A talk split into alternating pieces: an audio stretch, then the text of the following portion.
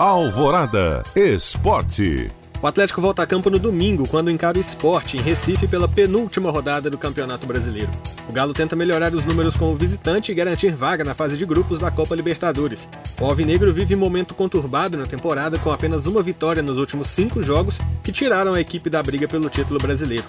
O clube ainda vive a incerteza sobre a permanência do técnico Jorge Sampaoli, que tem proposta do Olympique de Marselha da França. A tendência é que o treinador argentino deixe o Atlético ao fim do Campeonato Brasileiro.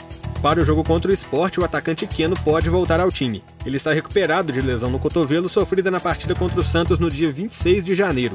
Já o volante Alan volta de suspensão. Galo e Esporte jogam às 4 da tarde deste domingo na Ilha do Retiro. No Cruzeiro, o zagueiro Ramon e o goleiro Vinícius testaram positivo para a Covid-19. Segundo informou a Raposa, os dois atletas estão assintomáticos e cumprem isolamento. A equipe celeste segue em pré-temporada na Toca da Raposa 2 e já anunciou seis reforços para 2021.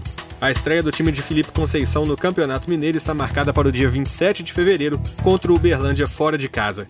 E a FIFA homenageou a atacante brasileira Marta, que completou 35 anos nesta sexta-feira. No perfil oficial da Copa do Mundo Feminina, a organização parabenizou a atacante e compartilhou um gol dela pela seleção na semifinal da Copa do Mundo de 2007, em vitória por 4 a 0 sobre os Estados Unidos.